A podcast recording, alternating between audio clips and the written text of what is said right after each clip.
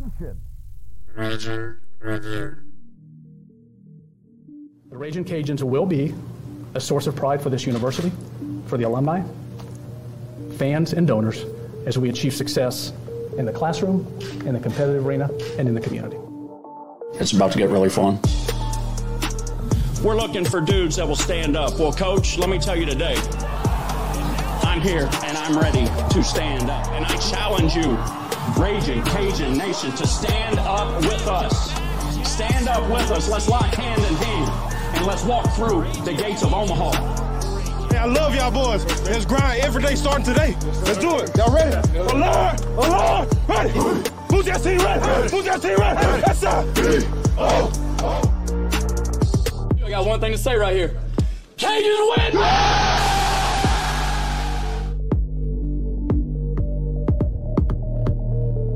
Ladies and gentlemen, welcome back to the Raging Review podcast. Apologize off the top, I'm feeling the best, so a little nasally, but uh, we'll get through it. Nick and Jerry are with me. I don't really know where to start, so I'll kick it to the most optimistic in the group to start us off. Jerry, why don't you start it off, bud? Uh, that was horrific. That was terrible. Um, I mean, I could. I mean, it was look. I, I know I'm the optimistic one, but to to start off that slow, um, to just we, we just looked out coached, we looked out class, we look just it just wasn't our game tonight. Um, and I understand you had the short week, but so did Southern Miss, and they were able to find ways to win these last two weeks against teams that we've dominated in the past. You know, whether it's Arkansas State or Texas State. I mean, we've we've it seems like we played better football these last two games than them. So going in, I, I assume that we just had the momentum. We had a better team, and Southern Miss looked like the team of the Southern Miss of the '90s that I feared. But you know, just to say, just to mention a few things, if you want to go win on the road in a short week, you can't get an early turnover on downs when you get an early interception. You can't miss field goals. You can't throw interceptions. You can't miss point after touchdowns. And by the way, we missed two because we got the extra point blocked and that that missed two point conversion. When you get the ball in the second half to get momentum back, you can't fumble the football as you're driving down the field into Southern Miss territory. And then late in the game, you can't you can't get turn, another turnover on downs when you're in the red zone or when you're inside their their their 10 yard line. I mean, if you look at the points, uh, we left anywhere between 14 to 26 points off the board tonight. We turned the ball over four times. Um, I mean, you're you're not going to beat FCS competition like that, let alone Southern Miss. And look, give credit to Southern Miss. They came to play. Their defense was was stout, like we had we had known going in. And I mean, the first half, their offense. I mean, Will Hall had it came in with a, ga- a great game plan. So, as much as this hurts to lose to them, I have to give them credit too. They played a great game, but too many self inflicted wounds for us. Um, by far the worst game we've played this year. So uh, had to get off that off, had to get that off my chest. Just not a good game. Yeah, I will uh I will agree with what you said. You can't give up 29 points through the second quarter and and think that you're to have any chance of winning. Still somehow, despite all you said, Jerry, we had a chance to win with 2 minutes left on the clock. Like that in itself was unbelievable. Uh, I think the difference well one, like you said, first play of the game, we get we get a, a turnover, and then we go and and go four and out. Like d- didn't even look competitive in that first drive that we had. Um, play calling was questionable at some points in the game, and look, Southern Miss looked like they wanted to win the game, and and we looked Southern Miss looked like they were. God, how do I say this without sounding like an a hole? They looked a step. They, they looked a step faster. Well, no, that- well, no. I mean, I- what I was going to say is, is Southern Miss look like? Fri- Okay, let's let's pretend this is Friday Night Lights. They look like they they're Permian Basin coming out wanting to to kick our ass, and we showed up like we're Vanderbilt. Like, oh, we're just going to come out and we're going to outclass them. Like there was no motive. There was no. It, it didn't seem like we had emotion on the field. It didn't seem like we had anything to. I don't know. It it was just weird. Like like Southern Miss looked like they wanted to win the game when they got there. the atmosphere, the fans, they were into it. They were doing this stupid little dance on the sideline, which I hate, by the way. I don't care if we do it, who does it. I think it's dumb. But anyway, they were doing their little dance. They're getting hyped up. They're, you know, after every big play, they're showboating and all that good stuff. But then we just didn't look like we really wanted to be there. And then we go three and out, three and out, three and out, three and out. Well, actually, four and out, then three and out, three and out, three and out. And nothing, no emotion, nothing, just business as usual. So, again, when you give up 29 points through the mid second quarter, I mean, what do you expect to happen? That's that's really hard to come back from. So credit to them for being pumped up, but um, their defense was was good. Their defense was really good.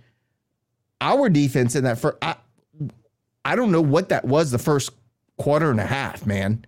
I mean, we're getting beat on simple play like it's hard for me to even put it in words because I'm just I'm flabbergasted by what happened in the first half tonight. Second half, I thought we made some really good defensive adjustments, but again on offense, we made some plays and we were still in it, but then we go and we turn the ball over and all this stupid stuff. It was just hard to watch. The whole game, hard to watch. How good was their defense though? We outgained them by over 100 yards. We moved the ball up and down the field at will and we continually shot ourselves in the foot. So, how good was their defense? First of all, the play calling all night long, but especially inside the red zone, continues to be the most maddening thing about this team. And I, I don't, people keep bringing up the fact that we have a weapon on the sideline like Lance Legendre, and one day I'll figure out how to say his name.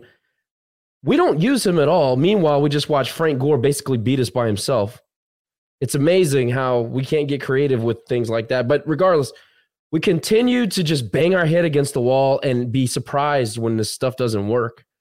We've got seven and eight guys in the box, and we go running back draw inside the 25 yard line. Like, what? Why? We're, it's not working. And yeah, we made some. I felt like the offensive line made some assignment adjustments, and it worked because Ben seemed to have some time more in the third quarter. But dude, when you're when you're up 29 to 5, your defensive scheme is going to change. So, did we make the adjustments or did the game dictate that things were just going to open up for us? I don't know. I don't know the answer to that because every time we would do us any good, we would shoot ourselves in the foot and turn the ball over or, or you know, uh, uh, just look putrid on four plays and, and completely stall a drive. I thought fourth down play calling was terrible. I thought short yardage Play calling was terrible. There were a few times where we went to the running game early in the uh, in the early in the first quarter and then early again in the third quarter, and it seemed to work, and then we got away from it. But we're constantly chasing chasing yards. We're never on schedule. We did rip off a couple of big plays offensively, but what did we do after that? We constantly would stall. I mean, this happened all night long. People, people like short-handed receivers like Neil Johnson dropping passes look, let's talk about the offensive line. Offensive line broke down at several key time moments oh, in this ball game. Twenty downs, we got owned. But look, there were some times that wide receivers were wide open and they drop balls, and there were some times that wide receivers were wide open and Ben underthrew them. That and is even see them and didn't even see him. Look yeah. at that final that final scoring drive. Well, well, I guess it was the second to final, but right before we got the fumble to get the ball back, he missed. I thought I think I was Neil Jr. in the middle, just wide open. That was Jefferson. Yeah, well, he missed Jefferson on the on the seam route that he was wide open. Should have scored three players right. before that. Right. And, so, and let's go back to Kyle. Kyle asked me. He said, "How how was this game hard to watch? Down twenty nine to five. That's hard to watch. It's I've never been more angry at a sporting event in my entire life. And I don't care that we came back. Yes, I stayed for the entire game uh, or watched the entire game. But let me tell you, I was pissed off the entire game. I was pissed off from the moment we couldn't score when intercepting the ball on the freaking 40 yard line and we can't even get a first down. Okay. From that point on, yeah, the game was hard to watch. Now, was it entertaining later in the game? Absolutely, it was entertaining. And yeah, we but still the, had a chance to win, but it was still hard to watch that, on but, both ends. I wasn't the thing is, the thing about that is it's not necessarily entertaining, but what happens was we had to pep, pick up our tempo because we're playing catch up down by 18. So at that point, you're playing two minute drill the entire second half, which throws your game off, which is why we made mistakes. I thought there were times when, you know, de- I mean, defense, what, what I think what upsets me the most, and I understand they're like, well, coaches make adjustments. You spotted them 29 points. That team Southern Miss does not score 29 points. I'm sorry. Like if you look at their their schedule, they don't score 29 points. Like that's just not who they are. 95th they, in the FBS and I mean, and you gave them 29 points in the first half on big plays. They got a quarterback, a freshman quarterback who threw eight interceptions going into this game. He hadn't I mean, he really didn't throw the ball well. You let Frank Gore go over the top on you. You basically burn your entire secondary. I mean, we have a reputation for having a solid secondary. They got like they got burnt in the first we half. We four guys around that wide receiver that got burned. Four on Frank Gore throwing the ball down the middle of the field. So, so, so that at to that point, yeah. I mean, I know Lamar made some adjustments, but at that time, you're down 24 points. I mean, yeah, I, I give him credit for at least you know holding holding up the floodgates, but I mean, the, the water was already flowing by then, you know, and then offensively, you know, we try to get drives going. And every time we try to get drives going, we turn the ball over. I mean, it is what it is. And, and hey, it just, I, I don't care about entertainment value when I'm watching my team play. I don't care if it's the ugliest game I've ever watched. I want to win. I don't care about being entertained. That's not why I watch. I watch Monday Night Football for that. I watch the NFL for that. I don't care about that when my team is playing. I just want to win. But you want to talk about being upset. Let's go back to that first turnover where we tried to score. And I made a comment about bad play calling. I didn't hate that series by Mike and Tim. Uh, you know, they were being aggressive trying to get seven. I didn't hate that. What I did hate was, and look, I very rarely go after players, but I'm pissed off with this guy very much. So I'm going to go ahead and say it. You need Peter LeBlanc to fight for that ball. He did not fight for the ball. He just kept running his route. And yes, he got tugged a little bit, and I thought it should have been called, but I'm not going to make a big, big deal about that.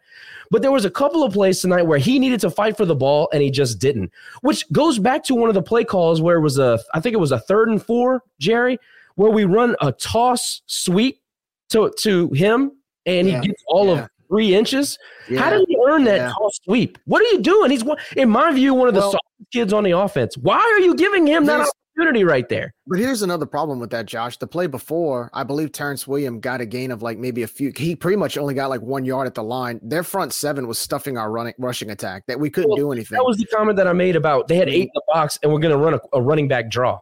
Yeah, I, I mean delayed draw too. Which what are you? I mean, what are you doing? And what made it worse was you know, we were in a group text and I kept saying, throw the football. What happened when we threw the football? We went down for like a five play touchdown drive. You know, we were gashing them in the passing game. Thank goodness for Michael Jefferson because it could have been a lot worse.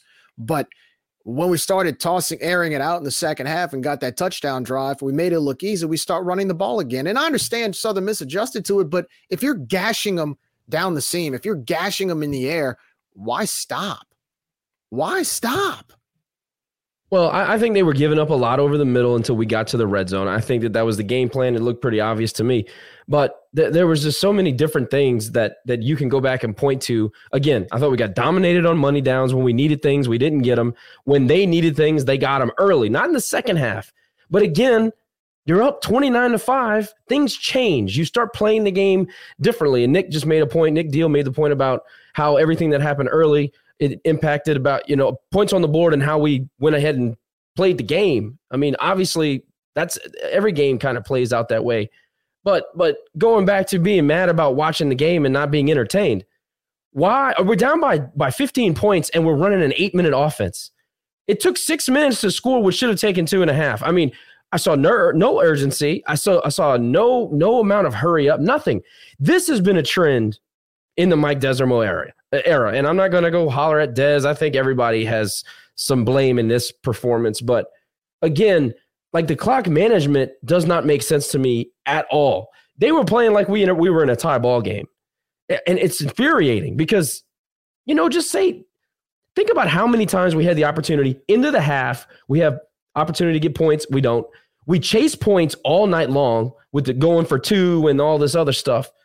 We shouldn't have even been in that situation late in the game if we just kick the extra point and execute on special teams, we're not even in the predicament to have to go down there, get the touchdown, and get the two. We might even be setting up for a game tying field goal. There's so many things that happen. And this was a crazy game. And I know all that. A lot of things that you didn't plan for, but a lot of things that were preventable. But look, and and I I I get that we performed poorly, but it seemed like whatever we did, no matter what it was, Southern Miss, it would work for them. They're punting out of this world. They punted to the half yard line. Our guy, you know, on a kickoff, is trying to get it into the corner of the end zone so the guy doesn't get the ball to return it. And it just so happens to, I mean, it, for all intents and purposes, it was going straight into the end zone. That the ball decided to bounce. Oh, it'll go around the pylon. We'll start at the 35. Like even that, every single thing we did tonight, it seemed like nothing was going our way. And I think that I I, I don't know if that's if that's just by coincidence or or your own doing by having such a crappy start to the game, or just psychologically when things start going downhill, you know, things just without you even thinking or, or wanting it to go a certain way, everything just collapses. And that's almost well, what it felt like tonight. Nothing went our way. But to your point, Nick, about the punt, look what happened two plays later. Ben's in the end zone. He stays in the box, throws it, you know, to the flat, and he gets a safety. Very we, we kick it to them. Very next drive, they score again. It goes from 20 to 5 to 29 to 5 in like three minutes.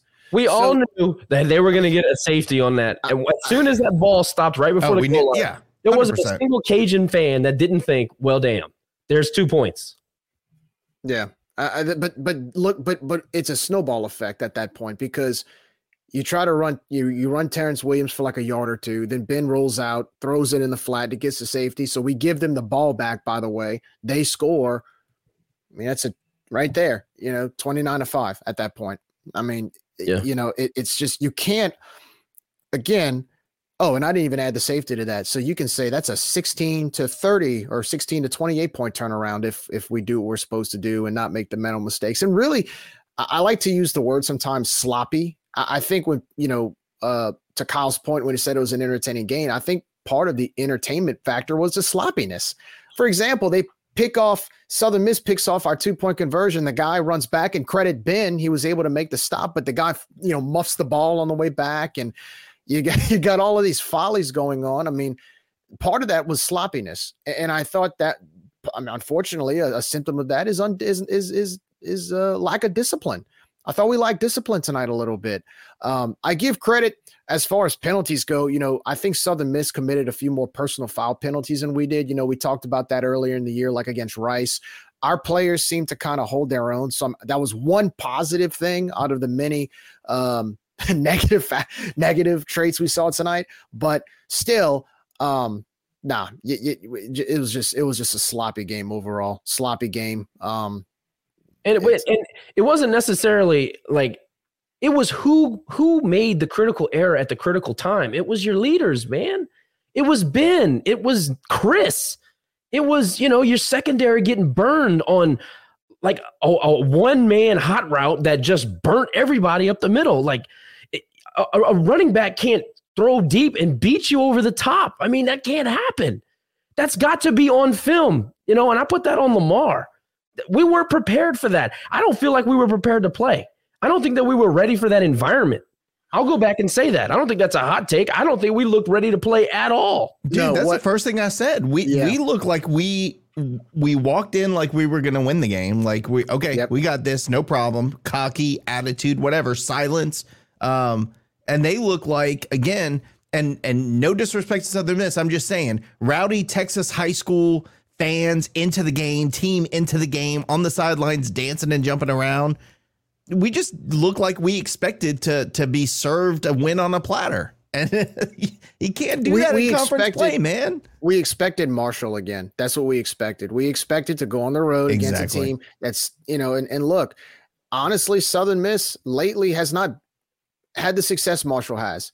Again, the last two weeks, they've had to come back to beat an Arkansas State team that we beat by 20. They had to come back in the last minute to beat Texas State, a team that hasn't beaten us yet. So you look at those results and you think, oh, well, they struggled to beat teams that we've owned over the past however long. So we're just going to go. If we did what we did against Marshall on the road, well, we could easily go to Hattiesburg and do the same thing.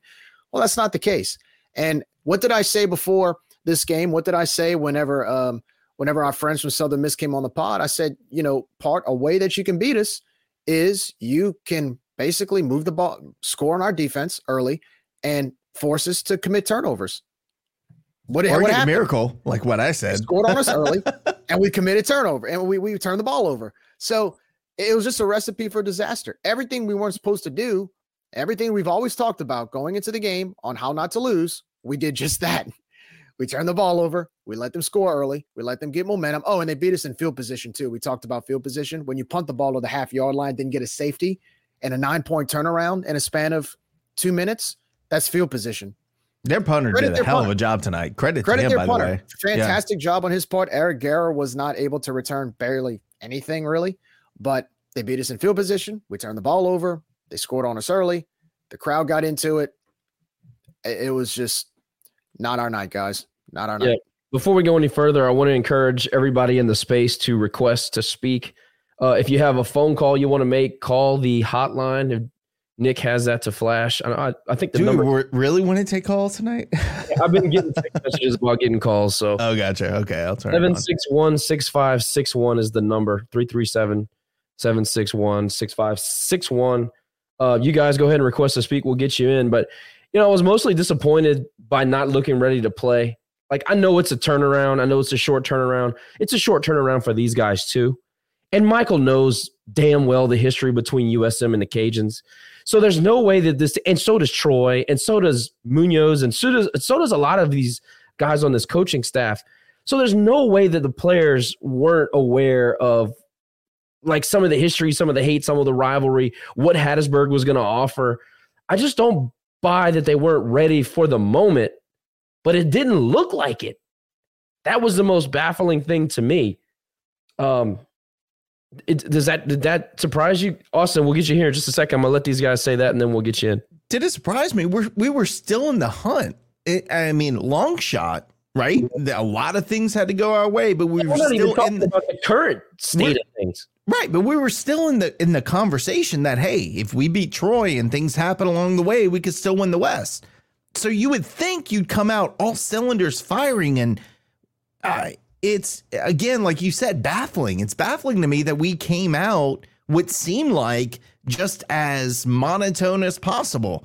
And and again, credit to Southern Miss, they had their guys ready to go, and I think Will Hall outcoached us tonight. And I think their their defensive quarter uh, coordinator, uh, what's his name? Our old coach from last year, um, Austin, Austin Armstrong. Yeah, linebacker coach Armstrong. I mean, he did a hell of a job tonight. I they agree. were ready for us. Yeah. Nick, you're you're surprised at the lackluster effort early. I, I'm shocked at that the most. Just coming out not bad. We didn't come out bad. We came out brutally. It was extremely bad. Yeah, and, we've always been known to set the tone early. That's always been our our motto. And we're not usually the ones playing catch up. And we, I mean, no energy at all. You know, the first play, the second play of the game, you pick it off, or was it the first play or second play? You pick it off. Good way to respond, right? Good way to respond offensively. You have the ball in Southern Miss territory, by the way. Set the tone early. Nothing. Zero. But no what did points, what did nothing. Frank Gore Jr. do after we can started containing him in the second half? He didn't. I mean, we outgained him. What we got outgained him to, like in total by two hundred somewhat yards in the second half, but still managed to. I mean, I, I don't know, man. It just it's again baffling to me how bad we were for that first two one and a half quarters of the ball game. That that just put us so far behind the eight ball that it was almost impossible for us to come back. Big play touchdowns, like three of them in the span of maybe six minutes. Something crazy like that. Austin, go ahead and take it, man. It's all yours. Hey guys. Um, What's up, brother? I guess I'll start off with positives first. I have a couple points I wanted to make. Well, that first shouldn't all, take Josh, you very long. no, it shouldn't. Uh, Josh, looking swagged out. Love the sweatshirt. Appreciate you sticking it out. I know you don't feel good. Um, other positive, I guess it looked like there was more emotion uh, shown from Dez, at least in the second half. And I know that's something that some people had complained about, you know, that especially after we do something stupid, uh, you know, him not getting on to people. It looked like he was doing that more. I like seeing that. Um, yeah, that's pretty much it.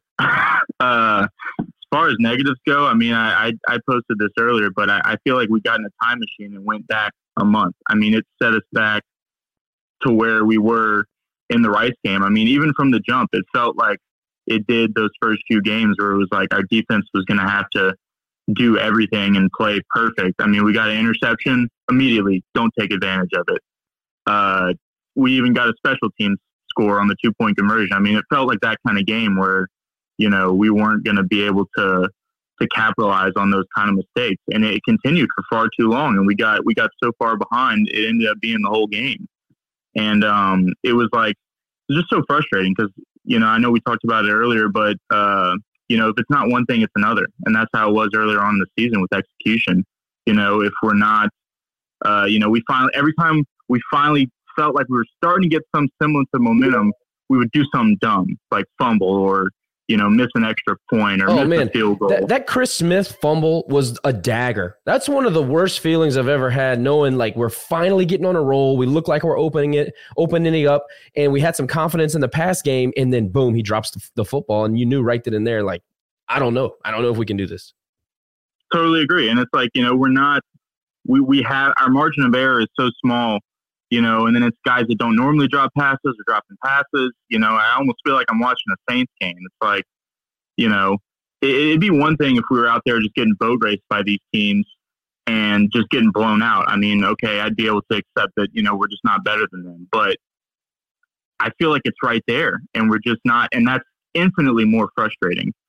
Um, and it's, it's little stuff too. Like, you know, even on that, the, you know, the, the one drive that we didn't score before we got the fumble, first down, Ben misses uh, Jefferson on the fade route. Well, he zipped it in there because he saw the cornerback had the high coverage and he was going for the back shoulder throw.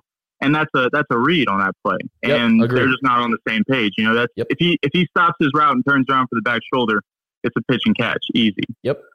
Um, the only other thing I want point I wanted to make was about the transfer portal and just I, I know it's hard Dez coming in here his first year, uh, and you know he has an idea of his culture that he wants to run and to to establish. And I definitely respect the we can win with what we have mindset.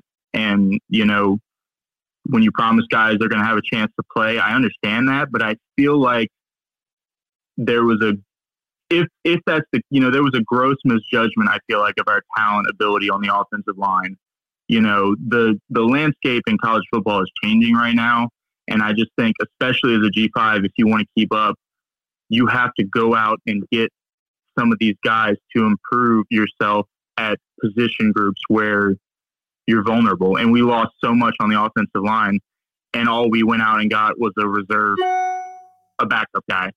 Like, you know, you look at other schools that are doing that, like South Alabama, Texas State mean, it doesn't always work out. Sometimes you can inherit more problems than it's worth, but I just feel like maybe that's something, you know, that we might have to change our mindset on going forward.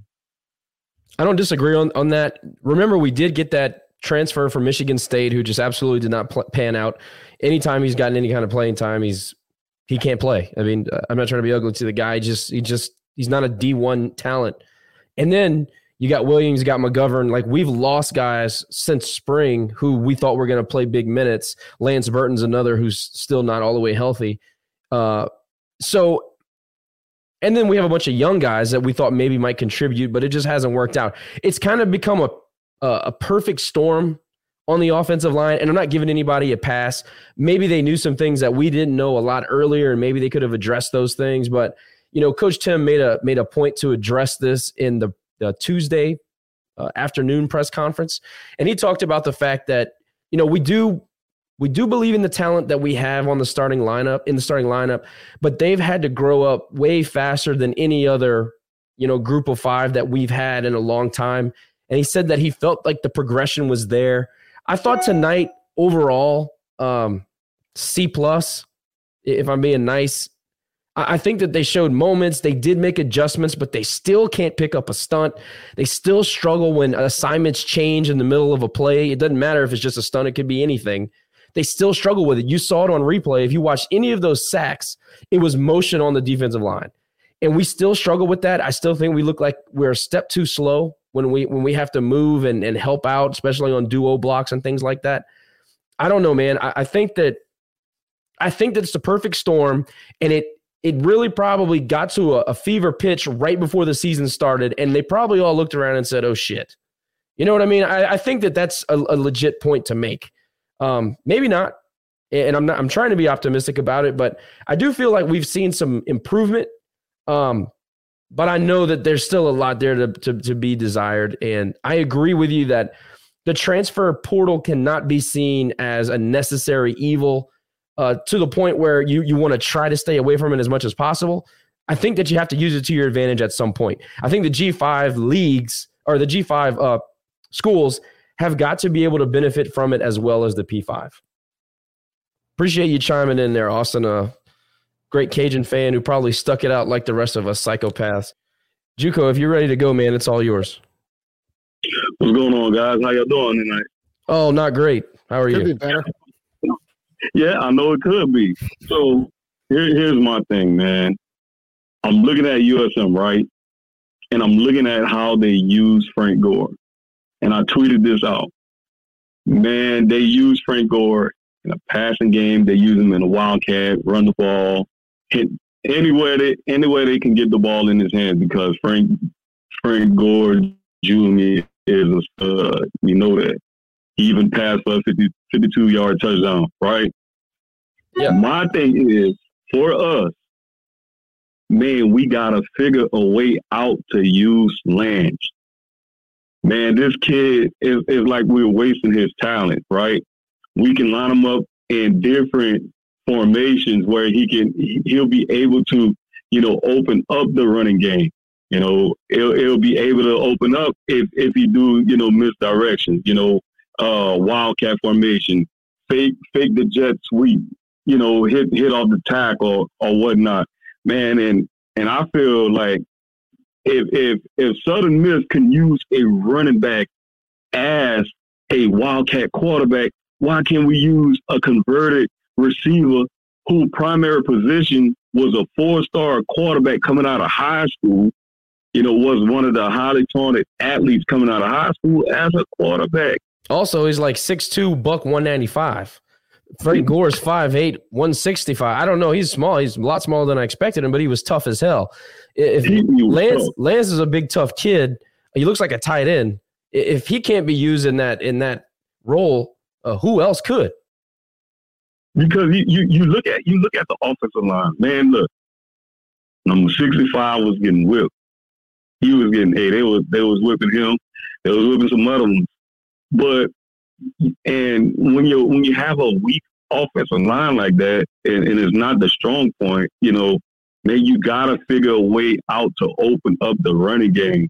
You know, you got some thoroughbreds back there. You got you got Terrence, you got Chris Smith, you got Capote, you got some you got some guys that can really run the ball, but can't run the ball if the offensive line is not opening up holes. Man, I was watching I was watching Southern Miss, man, and, and it's like the offensive line was just open up the floodgates of heaven, and they were just running until you know we made some adjustments in the second half. Man, if but if you have a talented athlete like Lance, man, it will confuse the defense because you don't know if Lance going to run. It, it doesn't have to. Lance doesn't have to play the whole game, but like when you in the red zone, man, figure a way out to use them. You know what I'm saying? Just just like likewise how the Saints use Taysom Hill. You know, but the Saints, you know, went one for five against, you know, since that was Cincinnati. But anyway, you got to figure out a way to use your weapons, man. Figure a way out. Figure a way out, and that's all I got to say, man. I agree 100% with you. You got to find a way to get the ball in the freaking red uh, end zone when you're in the red zone. Because what we're doing right now is not working. I mean, call it what it is. It's not working. Uh, one thing about USM and Frank Gore and those guys, they play with a physicality that that looks like it's part of their identity. I mean, they were tough as hell. I- don't know how much better they were overall on the depth chart as far as talent goes, but man for man, they were tough, way, way tougher than we are. And I'm not trying to say that we're not a tough team, but Southern Miss has a different level of physicality and toughness. And that showed. And in their environment with their crowd and everything going, it's a different place down there to play. And when they get rolling, it, it's it's it's a snowball effect. It's it's a it's a freight train, and we couldn't get out of the way tonight. Uh, we didn't help ourselves by com- continuing to make mistakes. That certainly didn't help.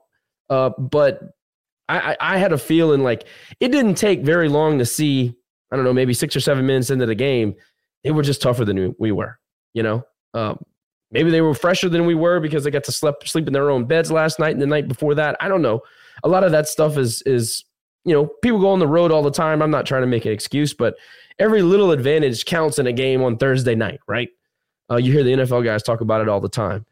Well, on top of that, on top of that, Josh, we've said before we've seen Ben get better as the game goes on, but tonight, I mean, at some point, Ben's got to start the game hot. Like we can't just rely on him getting better as it goes on. He's got to start making plays earlier in the game because we can't again get the ball at the forty yard line to start the game and then go for and out. Like well, that's about, it's not, it's not just on him, but I'm just saying he's got to he's got to be better than that.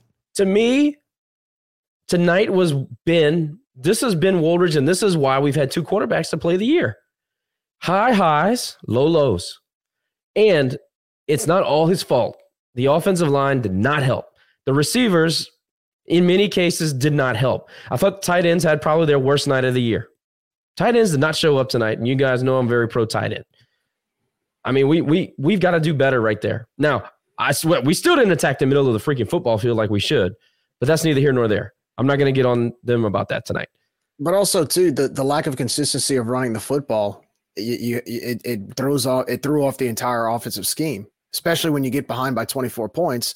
You know, we start running Chris Smith a little bit in the second half. You know, you run some of these these sweeps up the sidelines every once in a while, but you know, on short yardage, we couldn't do anything. I mean, short yardage was probably our worst. To me, was was was the worst side of the offense that we saw tonight. But it's all it's always been bad. I'm just like, can I make the argument that at some point you just got to know what your damn weaknesses are? We're seven games into this thing. At some point, you got to know we just don't run the ball well. Right. Uh, let's try to let's try to manufacture a running game rather than force the running game when it's not working. Um, right. I don't know if we're doing that yet. So you can make the argument that the running game didn't help the pass game, but maybe the plan should have been to set up the run with the pass like we have the last two games. I didn't see that. It looked like we were just trying to force feed the backs. Again, early in the first quarter, we had a couple of runs with Chris. We had that toss sweep to Dante that worked. There was a few things that we mixed in there that I liked, stretched the field a little bit, made them play side sideline to sideline. But on money downs, when it was obvious when we were in jumbo packages and in uh, 13 um, packages, when it was obvious we were trying to run the ball, we couldn't do it again tonight. There was a couple of times now later in the game where they kind of they stretched the game out and they they were more interested in having us run minutes off the clock rather than stopping us from getting in the end zone. I, I think that a lot of that shit can be deceiving because oh yeah we got three yards here we got four yards here. To me that's not what I don't watch that part of it. I watch when they know you need to run and you know you need to run and it's third and two.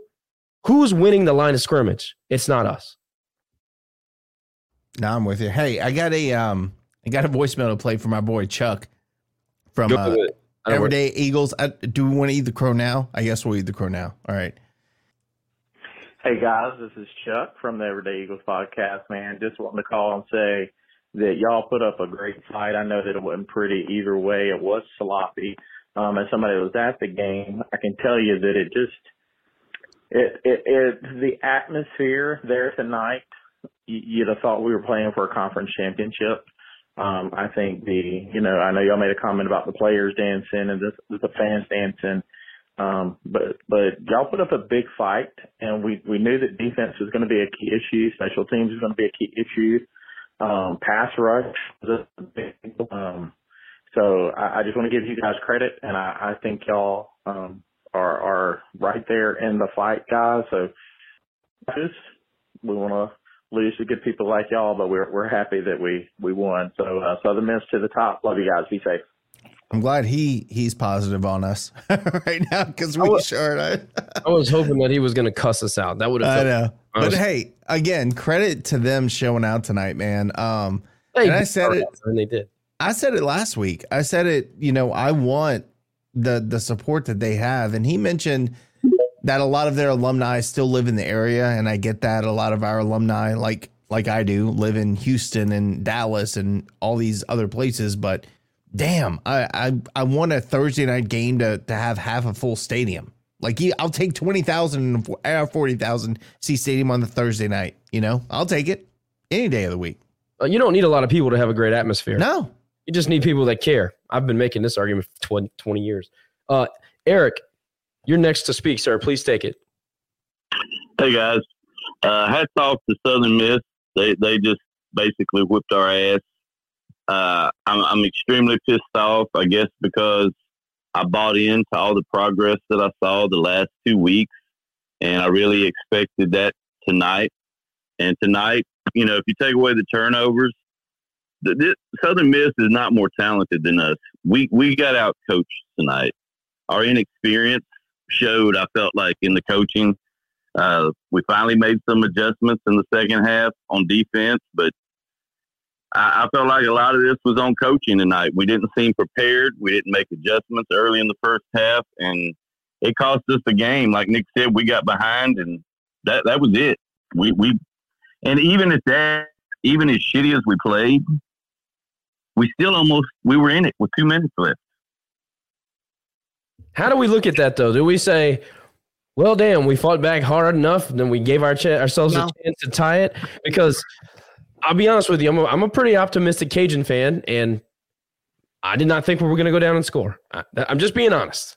I love I as much as anybody, but I'm just telling you, based on everything I had watched to that point, I had very little, little confidence that we were going to cross the end zone. Well, y'all talked about being entertained at the beginning of the of this Twitter space. I, I wasn't entertained any at all, and I know you said you weren't either, Josh. But I wasn't entertained. I was pissed off because it's like, what are we doing? Why are we running these plays? You know, why aren't we making adjustments? How the hell is the halfback throwing a touchdown pass on us? well, to your point about you know making the comeback, I think it is crazy because we were one possession away from scoring and tying it up. But I think what frustrated me about that is when I look back at all the missed opportunities and points we left off the board, we could have put this game away in the third quarter if we would have done everything right. And that's what was frustrating to me. I mean, you know, the, the fact that we, yeah, it's great that we made a comeback, but also we should have never been in that position to begin with A hundred percent, Jerry, uh, and, and I think that goes more to our talent level than it does to our coaching. And, oh, absolutely. guys not quitting on the on the game. They could have quit when they got down so far, but they didn't. I mean, I, I love that about them, but we made too many mistakes and poor coaching choices. You know, I'm not going to argue with anybody about coaching tonight. Even Dez said in the post game, right before we came on, I listened to him talk to Cody, and he said, I got to have my team ready to play. I put this on me. He took blame for it, and Dez does that, and uh, that didn't surprise me, but he meant it this time for sure. Uh, there was just something different about how he said it, and I'm sure you guys can go back and listen to that. But I'm not going to argue with anybody. I, I said myself, look, I'm a huge Lamar Morgan fan. I've been saying that, but since before he got hired, I thought he got. I, I tweeted out that uh, Will Hall took him to school and paddled his ass in the first in the first half because he did. Uh, I mean, everything that he tried, Lamar was on his heels, man. Like it, everything worked. So it's okay to say I got my ass kicked. I'll get better, learn from it, and I'll come back stronger. But I, I don't. What I don't want to hear is well, uh, blah blah blah excuses. I don't want to hear that. We all know what we saw the, their little offense, 95th in the country. Okay. This is a bad offense. 29 points through 30 minutes of football. No matter how you slice that, it's bad. Right. I, I love Dez. I love Lamar. I want them to succeed. But, but like I said, I feel like their inexperience showed tonight bad, worse than it has any time this season. Y'all have a good night. All right, Eric. Thanks for checking in. Uh, everybody, hang tight. We got Kyle I'm sure he has a lot to say. So, uh, Woody, we're going to get you in in just a moment, sir. Please hang tight. Kyle, what's up, man? Yo, going to commercial break or what? Sorry, we were a little busy. We had we no, had other colors. No, no commercial, no commercial uh, uh, podcast tonight, huh? You got it. It's straight emotional. It's straight emotional. Let it rip. Let it rip. Rant and roll. Right? Is that what we're doing? That's what we're doing, man. Brister after dark. Okay. Okay. I just wanted to be sure. Okay. First of all, first of all, Nick, I really like what you had to say because I think that you, it, it, with all the misses I'm hearing tonight, your miss is as close as anybody's miss from what I'm from where I'm standing. Okay. The fact was we went in there overconfident. And you want to know one of the reasons why we went in there overconfident? We flew, we flew to Biloxi Gulfport International Airport, and then we got on a bus. Take the bus with all your players and let them know this is the old time way to play football. Like old time religion. Because you know what? USM played that football game like it was old time religion. What did we play at night? Whole household, man. We played it like it was mass. We going in there for 30 minutes, say 10 Our fathers, and we getting the hell up and walking out the door with a win. No, they was rolling on the floor. They were holy rolling. Y'all there? Uh, we hear you, Y'all man. there? We're we're listening to I you see preach. y'all like about to fall out of the camera shots and stuff. But what I'm telling you is they came to play football. They did. Old time freaking football. That little nothing of a nothing named Frank Gore Jr. What was he, 5'3 and 115 pounds? He whooped our ass. Like. Bruce Lee. He kung fu the shit out of us. That he did. Tell me where I'm wrong. I got nothing to say, And just Kyle. when we thought we had him cornered, he throws the ball for 50 yards. How do you not know he's a passing through it threat? Everybody talked about it. Raging Dave talked about it. Jay Bird even talked about Kyle, it. That old son we, of a goon. we talked about it here Okay, last he week. We talked about it. Do what? We talked about it here with the guys from Southern Miss this week. Yeah, they said I that. He, know. yeah, How could they miss it? Everybody Look, knew it. he he beat Louisiana It was in Louisiana Tech. all the papers. He beat Louisiana Tech in Ruston last year as the starting quarterback. I mean, that he he threw like two touchdown passes last year. I mean, they should have film on that. So how do you not know that this guy is susceptible to throwing the ball 50 yards down the field for whoever's going to go get it? You should know this. I'm with you, man. I'm sorry. Okay. Okay, I'm sorry. I'm going to tell you right now. No, no, don't, don't We almost won this game. We almost no, yeah, I'm sorry because I had to watch it, but I loved it. I did love it. Don't tell me that game wasn't entertaining. You a liar if you tell me that game wasn't entertaining. I got a friend of mine from Kansas who had zero dog in the hunt, and he was laughing his ass off about how entertaining it was. Okay, y'all got that right? We got it. Yeah, yeah, Y'all there? We're here. Okay. we're here. It was entertaining. It shouldn't have been entertaining.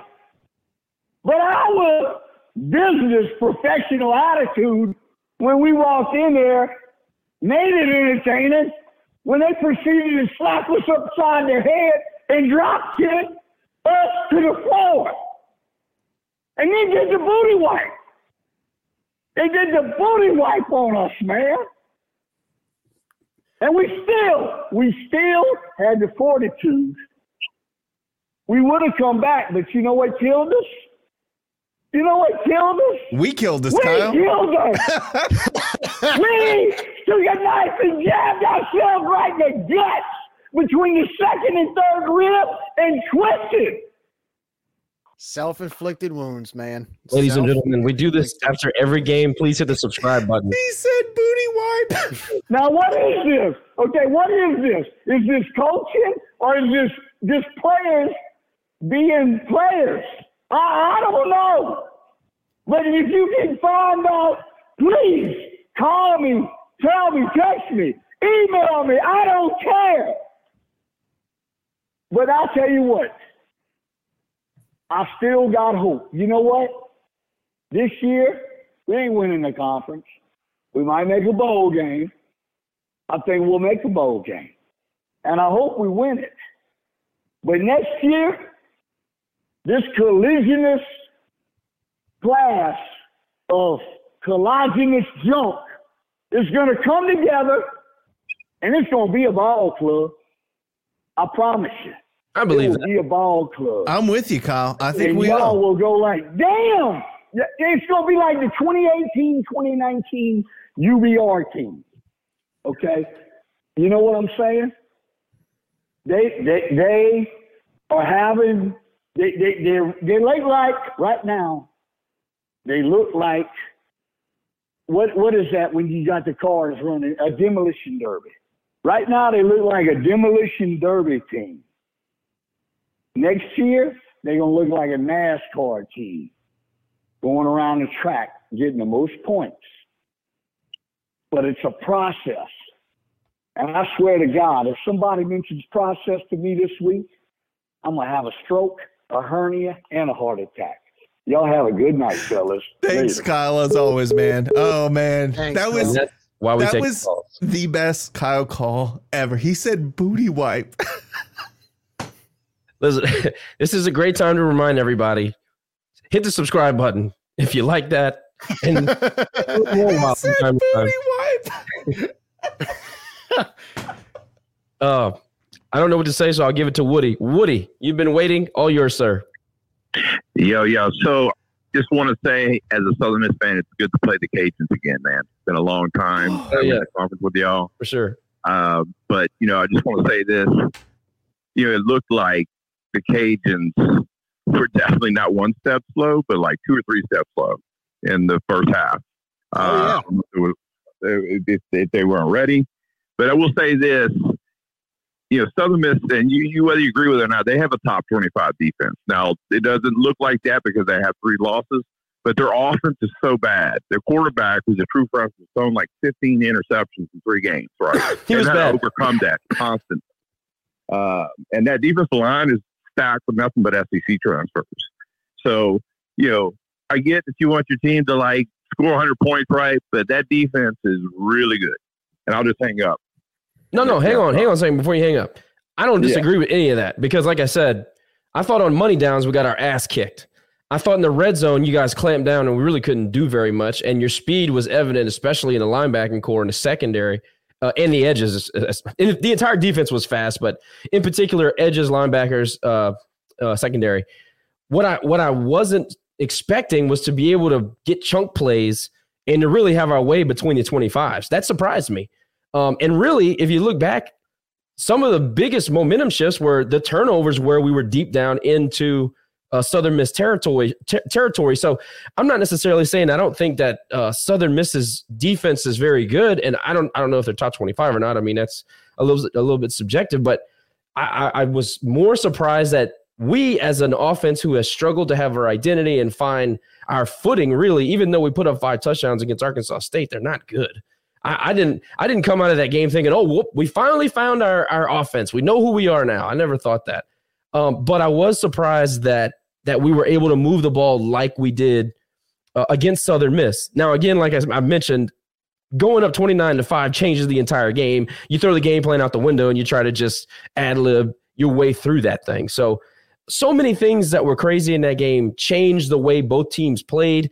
Um, I think we'd have to line up and do it again for me to really have a full uh, a, a full opinion on Southern Miss's defense and really their whole team. I thought your special teams were outstanding. I think your your punter probably won you the freaking football game. Nobody's going to say that, but I think the punter You won it last week when they played Texas State. yeah, I man. I, I think he was the X factor. He t- he completely changed the field of play. I don't know Yeah, three or four times.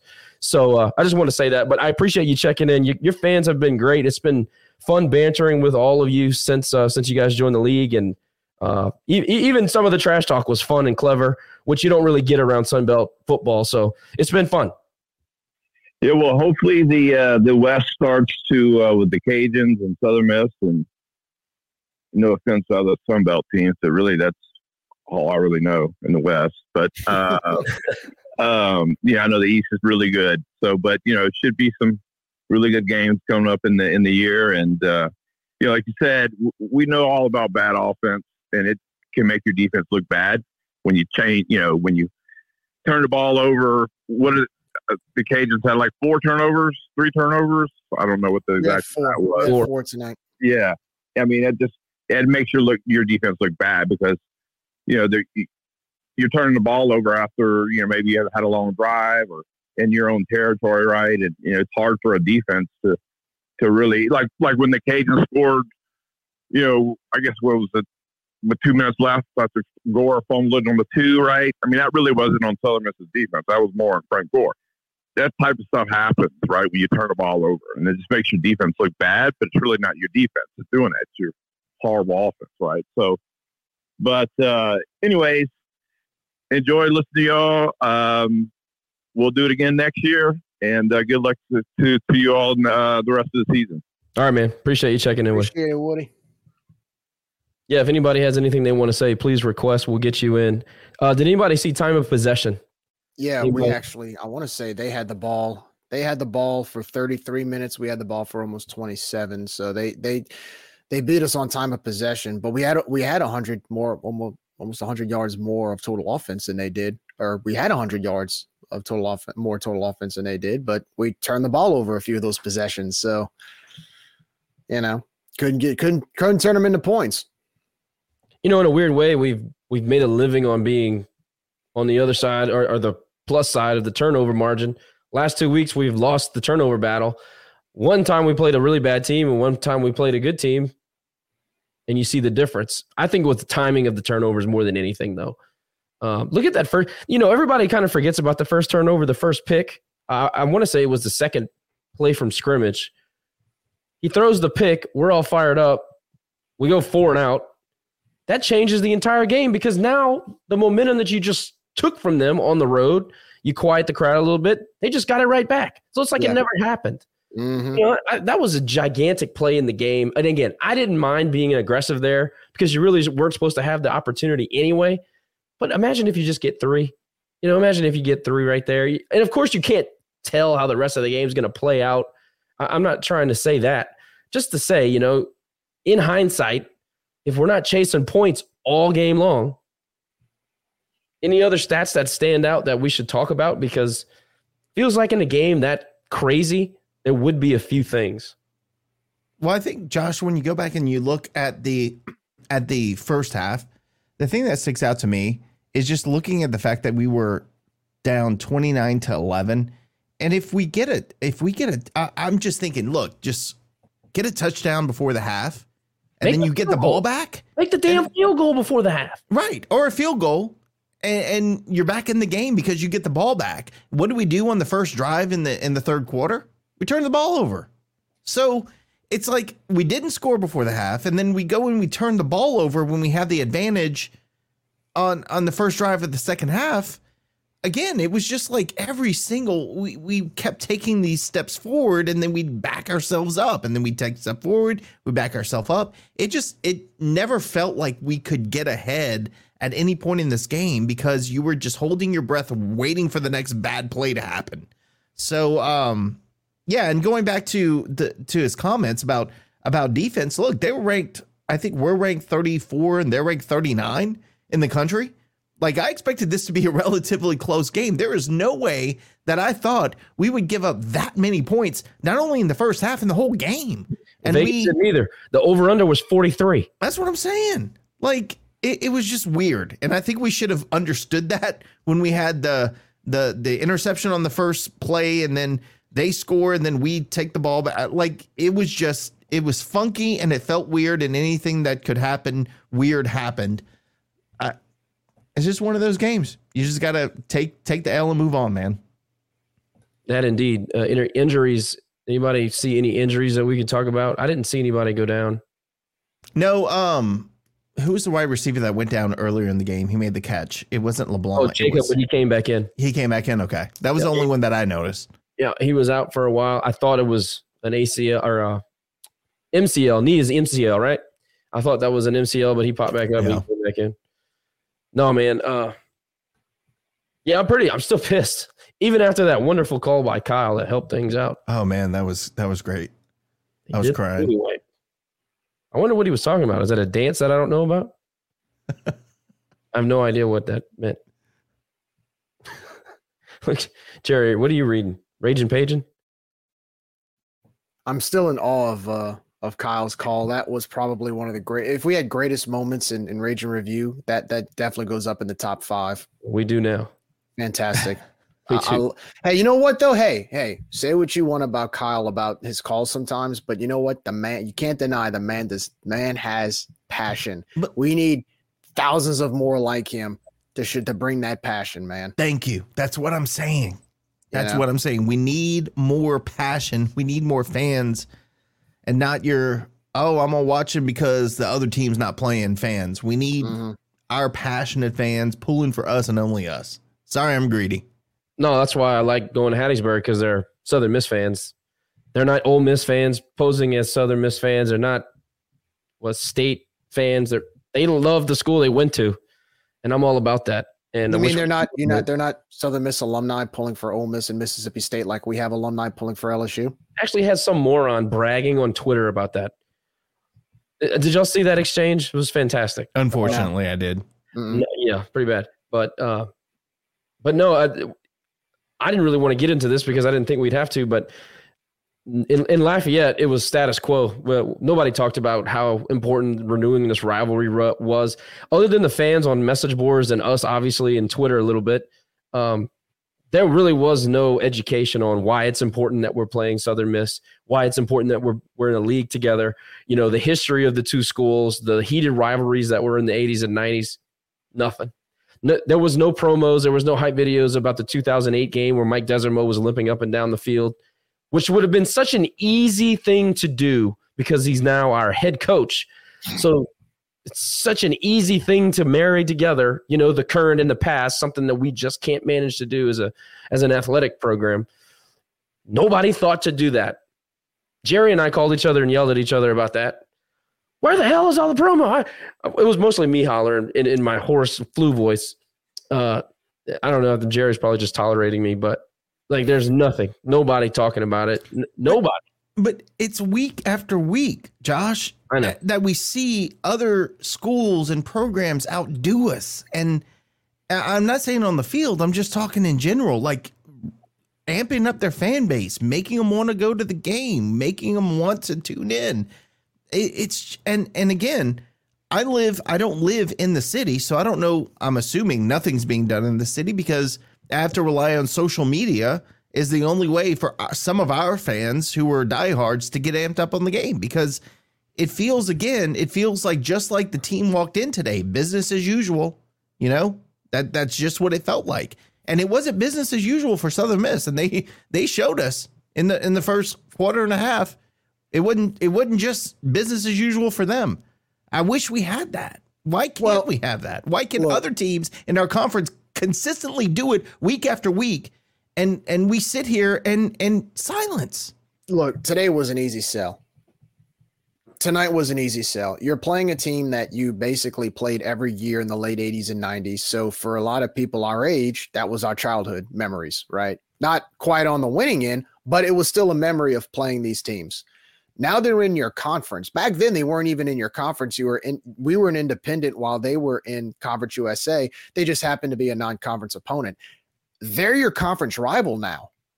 The same team that you played every year is now your conference rival. And guess and, and look, I'm upset about tonight, no doubt. But I guess there's one light at the end of the tunnel. It's not one of those games where you can't like we have to wait another 5 years to play them. We play they're coming to Cajun Field next year. So I feel a little bit better knowing we get we get to re- hopefully redeem ourselves. But in spite of that, you're playing a team that is basically next. Maybe and I know we talk about whether or not ULM's a rival, but Southern Miss is un- undoubtedly the the team in the West that that emulates you the most, mimics you the most our fan base and, and and and the university and the athletic department, we should all get excited about that. That's exciting. Like that's fun. Their fans are ecstatic about it. I mean, look at look at what we talked with with with Chuck and Lane the other night. I mean, Lane said it best. He's like, when I look at you know, when it comes to a school in Louisiana, you guys mim- uh, mimic us the most. Th- that that should be a natural sale to me. I, I, I you know. I, but but Jerry, here's the, here's the problem. Southern Miss punked us at their place. Okay. We should have been pissed off as a fan base, as a program. We the when they came to, to in baseball to play us this season at the Tigue, we should have been flashing that bat flip weeks before, promoting well, we that game. We did know, it. We did. You did it. But I'm saying the program should be getting our fans hyped up. Like, look at these guys punking us last season. It's their turn this season. Get us fired up. Nothing. We did it, but but nobody else did it. Again, this year, radio silence. We we haven't beaten these guys since 1990, what, three, 98, Yeah, whatever. three, 93. Like you you should be like, all right, this is our time. There should be nothing. And that's- Nothing. it's free. This is free stuff. It's easy stuff. We have got to do better at that, I, man. I posted the picture when we got the uniform reveal. Um, I posted the picture from the 80s when we went to Hattiesburg and beat them. We wore the script Cajun helmets, the white jerseys that said Cajuns, and we wore the red, sh- the white stripe red pants. And I, it took me 30 seconds to put that on Twitter. 30 seconds. And look at the reactions we got. Look at the likes. Look at the comments. I 30 seconds on Twitter. I'm just saying. So I- but again, Jared, you just said, I can't wait till next season. We're going to show them at Cajun Field. Yeah. Are we the only ones that are going to be saying that? Or is somebody going to step up Yes, and it'll be piss us. our fans off? It'll, it'll it'll be us. probably be us yet again. It'll just be us.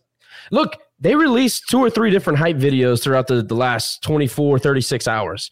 And, you know, I made a comment about, and it wasn't an ugly comment. I just made the point that, hey, maybe media wants to step it up for this game. It's a good, good opportunity to make some extra content, pump the fan base up.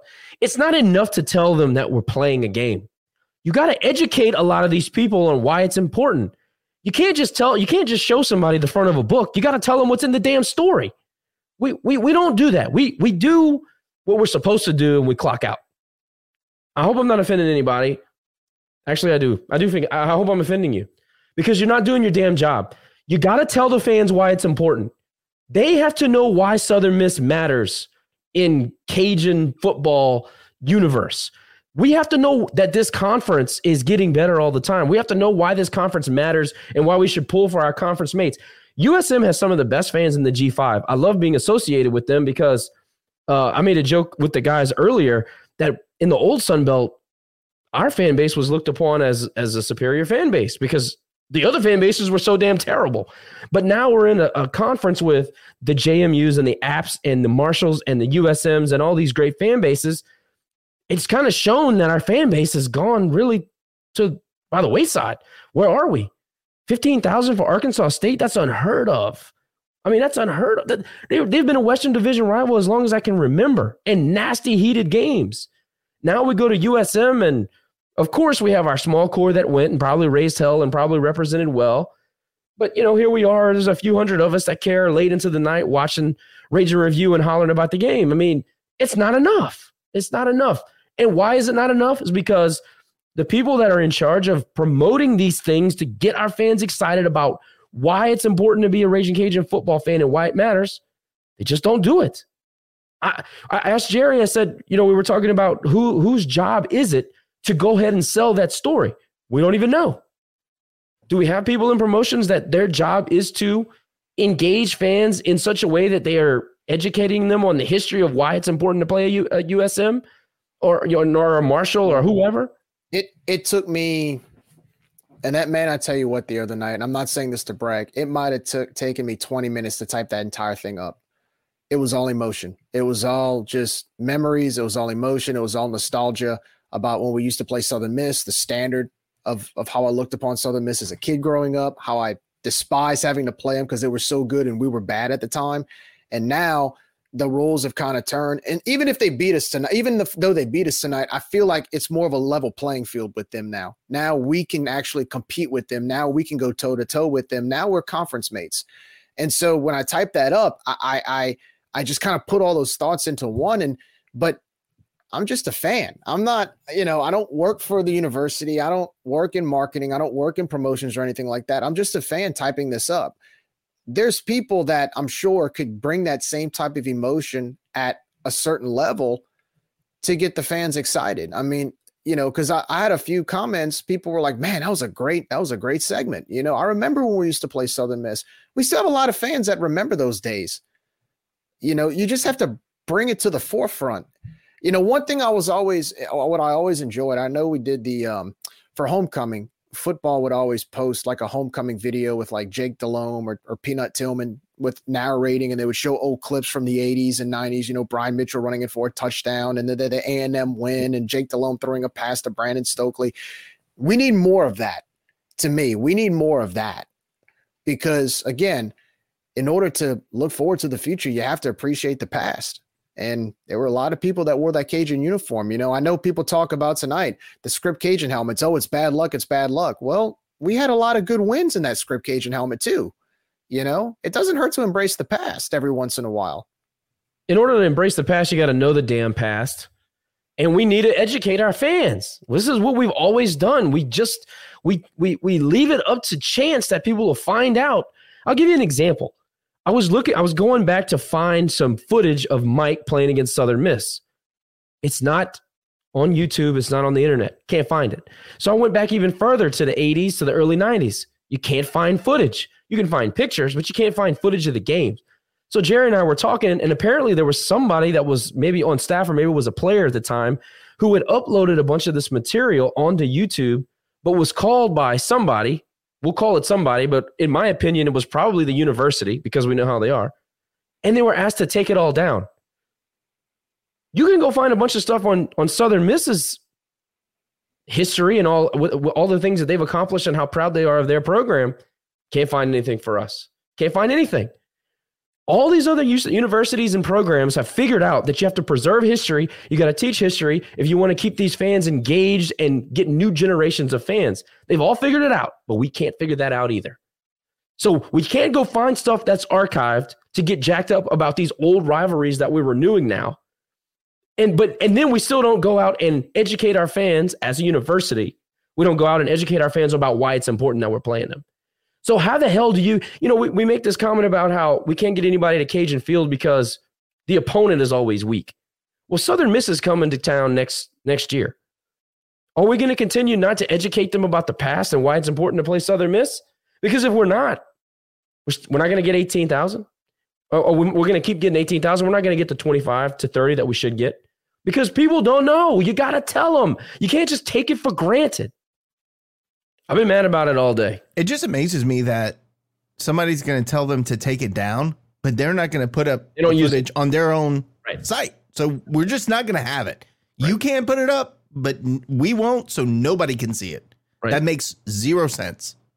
It makes sense when you're talking about this university. I, I really got to say that. Uh, I'm not surprised by that in the least. I want to encourage anybody to get in to speak if you have anything to say before we run. I know it is a work day. Big Nick's got to be at the airport. Six thirty. Good time. it just look it, doubling down on the reason why we stay up later than the radio stations and the reason why we put out content more than the universities because we care. We don't have enough people that care as much as we do. And not not we. I'm talking about everybody that is within the the Raging Review realm that care enough to watch and follow us and all these things. We need more people, more people that care like we do in order to keep this thing growing. Uh, this thing meaning our fan base. And right now, we just don't have enough of them. So we got to find ways to continue to grow it. I mean, grassroots takes a long time, but it's probably the, the strongest bond that you make. Somebody's got to do it, man. Yeah, somebody's got to do it. If we don't, who will? Mr. Jacob, it's all yours, sir. Please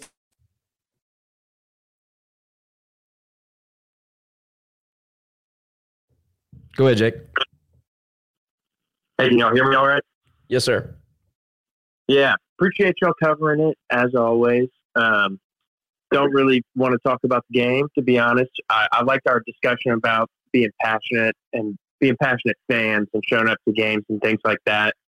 And one of the things it reminded me of, and I'm not try, trying to talk about Kansas too much, but something that they did for like all undergraduate freshman, and I was a first year grad student when I w- went up there. But they had a traditions night where everybody went to all students, like first years or new students, were invited to the football stadium, and you learned the traditions of the school, right? Like learned what what do students do at football games when KU gets a first down, when KU scores a touchdown, and that was really interesting for me because I got to like really learn that stuff before the first football game kicked off, and I was able to participate as a fan. And then you see people come back as, as alumni, and they do the same stuff that they did when they were students.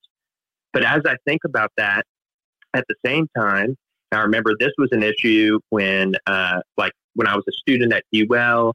I was fortunate enough to serve on SGA, and I got to have regular meetings with like Dr. Maggard and Nico and uh, people on the athletic staff. But part of our issue is we don't have a lot of traditions for our school, like other than on campus traditions that exist. Like we have the bricks and we have Dr. Stephens statue and we have uh, the Pillars of Progress and things like that. But as far as like game day traditions, outside of tailgating, which is a normal thing across the country at any school, we don't have like traditions other than Louisiana first down, whoop whoop, you know, and which I started know, by the way. Say, say that again. Which I started by the way. Hey, shout out to shout out to you, Nick. Shout out to you. But I'm saying like that it, traditions are supposed to happen organically. So like shout out to you for like creating that. But we we don't have anything else to go on top of that. Look, right? Look, and, and, and I hear you. I hear I hear you. Football's been played at the school for 100 years. Baseball's been played at the school for 40 what is I think it's a little over 48 years. Do you remember when it started? I think it's more than that, but you're you're knocking on the door. Anyway, the point is it's half the, it's almost half the time. And we've got tons of traditions in baseball that are grassroots. Uh, look at Liberty. They've been playing football for like 11 years. They've got all kinds of traditions that they that sprung up. I'm not saying I'm not pointing it out to say that that it's impossible. My point is is that we got to start somewhere. And yeah, it's not ideal you, to think, start in 2022. Be, do you think it should be on the athletic department to just create traditions on their own, teach the students, and then have it rock and roll? Or do you think they should just wait for somebody like Nick, for example, who started the whoop whoop, wait for somebody to start something well, Nick started on. Hopefully, Nick started that as an employee of the university. Shit, I started. I started all of the UL baseball traditions, like, but but I'm not trying to take credit for starting him. I mean, Dan did the the center field thing, and I did the some of the other stuff. But the point is, like, how hard is it for just somebody, a spirit leader, somebody in the university, to come up with, okay, on first down, the the students do this on second down when we're on offense the students do that or on defense the students do that i mean it could be something stupid as putting your hands up in the air or or do it's but it, it's just come up with it and do it and and tell the students hey this is our tradition and if you're just consistent with doing it over and over and over and over again it will it will take but somebody has at some point just to take the initiative to want to do it.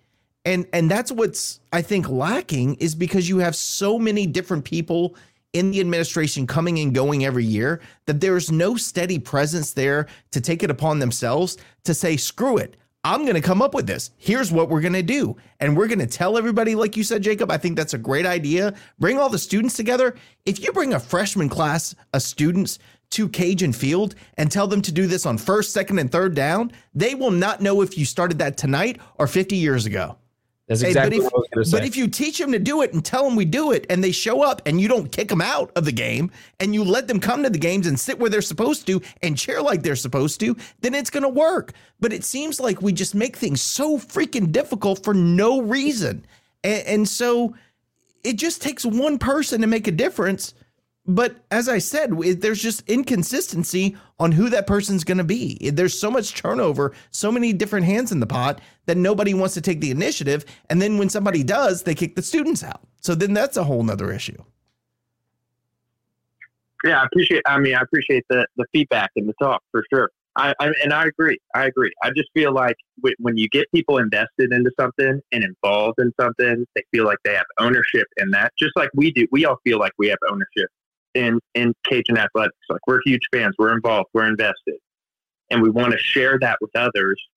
And I feel like that is the easiest way. Like if you get them when they're freshmen, and you have like that traditions night at the and teach it like whatever it may be, their first time there, whether they show up to one football game or all the football games throughout their college career, they'll know what to do at those times, and it'll be a part of their, you know, their fandom and they'll do it as alumni and it'll continue. So, yeah, I, I agree with you. Uh, the thing I want to ask is that I've, I've, SGA was pitching that when I was in school. So the, the question is, is why has it never been tried or taken off or been taken seriously? Does anybody know that? Anybody know why, or if it if it was tried, or I'll give you a sarcastic answer, Josh.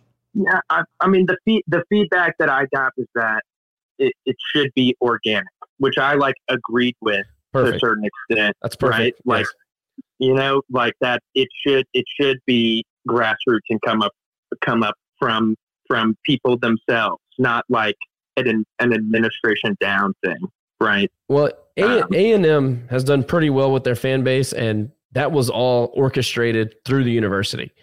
So sounds Right, like somebody that's- just doesn't want to like do extra work. That has existed for like what the milkmen, hundreds of years. yeah, yeah, you're right, but still, they it it it basically is what we're talking about. They got the young ones in there, and they did orientation and taught them how to cheer for the team. Yeah. Well, cool. Go Cajuns as always. Uh, we got we got what four games left. Got to win two to make a bowl game. That's that's the goal that I'm setting for this for the team this year, and uh, I, hope we get it done. And then on to on to basketball, which I love, and I'm biased because I work for the basketball team. So Well, you, Looking you're going to that, need to check in for your weekly segment because it- no no doubt. we'll be No pretty doubt. quiet around this mug. All right, Jacob, thanks for checking in, man. Appreciate you. All right, anybody else, please request. I guess my question is, why does it have to be organic? Like again, You know what that means? You know what? You know? Does anybody want to know what I think that means?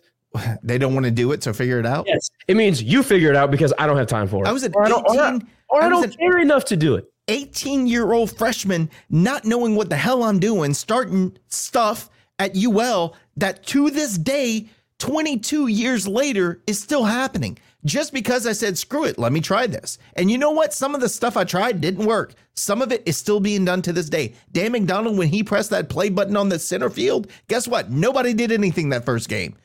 40 games later, if you don't press that button right at the third out on that inning, people are screaming at you. Yes. But we don't even try. Why do we not try? That drives me nuts. Well, like traditions such Jared as I talk about this all the time. I'll let you go, Jerry. We talk about this all the time. We don't have enough shared energy at our games to have something organically happen. Not in football. Like volleyball has a few things. Baseball has a ton of stuff. Softball has a ton of stuff. Um, maybe tennis, but I haven't been to enough matches to know the difference. But like basketball and, and uh, football, no. There's not enough shared energy for everybody to get into it to where it's worth even doing. We It build a damn bell and never ring it. That was a tradition, right? Yeah. Let's build this big bell tower and we never hear it. What's we the built a point of it? tradition that never got used. Go ahead, Jerry. I was gonna say Nick started some traditions like you know just to name a few. No, no, no, no. Hey, no, no, no, no, and then woohoo, and what's a few other And almost ones? getting kicked out the Tigue. That's another tradition I started. That's another one. And then uh, some of the music, the music, you know, no, a lot of traditions at the Tigue, but you see, you kept doing it. It was it was persistent, right? It was doing it. consistent. Uh, And- and exactly. to be honest with you, like I remember going to the games in the early 2000s, and you would they would be certain music and certain cheers, and a few fans would cheer back or chant back or clap to the song. And now it's it's so stapled in the tradition of the Tigue. Like you said, if you don't play it, people are like looking up at the press box, going, "Hey guys, what are you what are you doing? Why are you not playing this song?" But also too, like when you do something like that, like what you did at the Tigue, you gotta be consistent with it because if you change your mind after two or three times, oh, it didn't work, so we're gonna stop. Well, you're never gonna have a tradition because there's no consistency there. I think, like for me, what what I think of Cajun Field, I think if you want to get a tradition going, and I'm just throwing this out there, students, if you're listening, maybe you can try it. And I've said this before. How hard is it for each side of the stadium to yell Rage and Cajuns? Not necessarily the marching band, not the Pride of Acadiana, like they go really fast and a natural cheer, like before the team takes the field. Have the cheerleaders one side, raging, Cajuns, or even in like after the first quarter, I don't know, something natural, something natural that's built amongst the fans. I, I don't know why that's, I I don't know. I don't get why that's so difficult. It's also like we can do better than that. That's to me so corny and easy. But it's corny and easy, but it's something, Josh. It's something. It's something. And then that could build into something else. Yeah, maybe, Like- but it could also get you cayenne, and that's the last thing I want. Well, but not necessarily. I mean, again, that creates even if it's corny, it creates an atmosphere. It creates some some type of it creates energy. It gets the fans involved. And I'm not talking again, I'm not I don't feel like it's not not that it's forced, but something that the fans can do. I, I mean, it does fan to me though. And football want, it does. You want fan participation, that's how you do it. I mean, you know, I remember it I, I, remember it at the at the baseball games during the regionals. They were doing the same thing, and it created an atmosphere. Softball does it all the time too. Um, and I'm not just talking just a Raging Cajun chant. I'm just talking like a chant in general, something. Dude, I'm saying, I remember Sherry Labama, freshman year in college, going to the student union, sitting in that little, they had this little theater thing with the stage. The first time I ever learned the fight song was when she taught she taught it to us and said, "This is what we sing before every game. Here's the words. Let's sing it together. You're gonna learn it." And it stuck with me that day. It, I guarantee you, if she says on first down you you jingle your keys like this, every single student would do it because that's what we're told we're doing. So again, not everything has to be organic. Just somebody has to take freaking control and say, "This is what we do," and teach people, and it'll happen. Now, I like your idea. That's organic, and I think that could work. But again, I don't think we've been saying it for 20 years. It's got to be organic. Organic crap ain't happening. So we got to, somebody got to take control. I think, I think also, again, you have to have consistency. I can't stress that enough. If you do, and this is a tradition I'm not a fan of, my wife loves it, but where the kids go run out on the field, the, the kid run. You did I it for that. maybe, you did it for two years and you stopped doing it why? Why'd you stop doing it? It doesn't matter if you like it or not, but you tried starting that and you stopped. So so now now you got to go now you got to go to plan B and you got to go find something else. That would well, be like if we stop you, letting the kids on Sundays go out on the field at the Tigue. Right. Well, for COVID it happened and people were pissed. Right. But well, we brought it back. but like now, COVID's COVID. I mean, I mean, COVID still exists, but it wasn't what it was three years ago, right? Go do it again. Get get the kids involved. Do something. Just do something. Something. All right, let's let's get final thoughts. End on a good note after a very horrid, no good, very bad day. Nick, we'll start with you. Good thought. Final parting shot. Um, we still had a chance to win the game with two minutes. I mean, no matter how terrible that game, the first you know three and a half quarters were, and and we ended up not pulling it off. Um, credit to the guys for not giving up like I wanted to do, and and really making a game out of it. Like you said, Josh, that could be a testament to the the Southern Miss defense and offense just getting bland after they took such a big lead. But you know, after that that turnover by Southern Miss, we really had a chance to pull it off, and we just couldn't get it done. So credit to the guys for that. Yeah, look, Southern Miss came to play.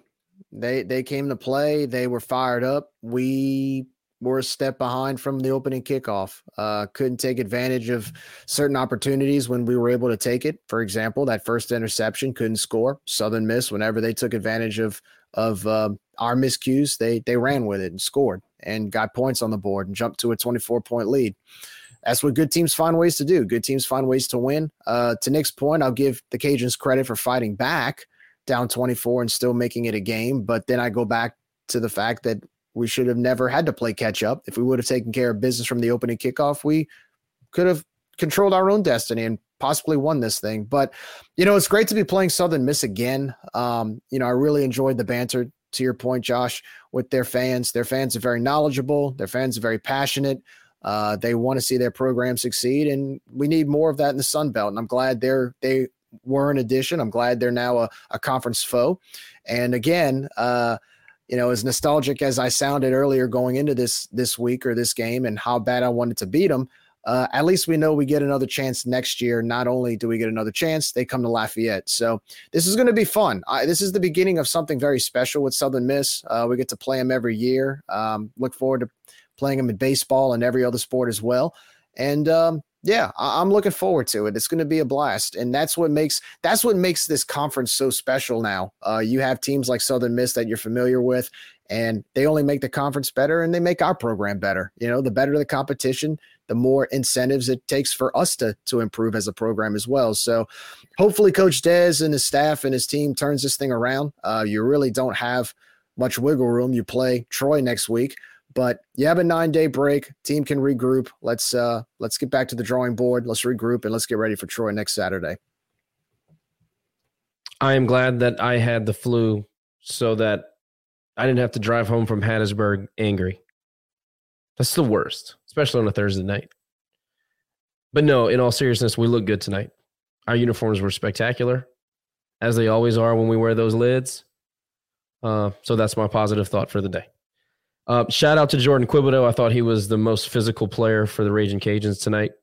He continues to be, and he's only getting better. Feels like he gets better. As more more playing times, more reps that he gets, it looks like he's getting better as as a leader and uh, as a player for us. Ladies and gentlemen, if you like what we do here, please hit the subscribe button. It is always fun bringing you these post game shows, especially when you're on the road back to Lafayette, uh, especially on a a really tough late night day game or weekday game where you got to drive home and be angry and there's nothing to listen to and no podcast works out quite like the Raging Review podcast. So hit that subscribe button, like, share, rate, review, do all that stuff. Help us out. Really helps the pod out. Um, we will come back to you. I guess what do we have? Another mini bye week now. We'll play in 10 days. Yep.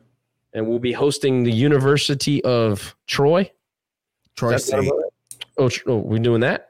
Yes, we're doing that. Oh man, I'm still mad they put our wrong name on their tickets, so they're Troy State. What tickets? What uh, a couple years ago on on football or baseball, they put some stupid name for it, like Lafayette University or something, and I'm still mad. Oh, Troy State, then it is. There you go. That's what I'm talking about. Fair enough. All right, everybody. Uh, we'll do a preview at some point, and we might actually have a, a, a pop interview with some folks. Uh, so stay tuned on that if you guys didn't see that message. But anyway, what was a tough one tonight back in Hattiesburg. They're still on us for now, but that uh, that'll change next year. Back at Cajun Field. Stay safe, drive safe. Everybody be good. See you next week. Go Cajuns.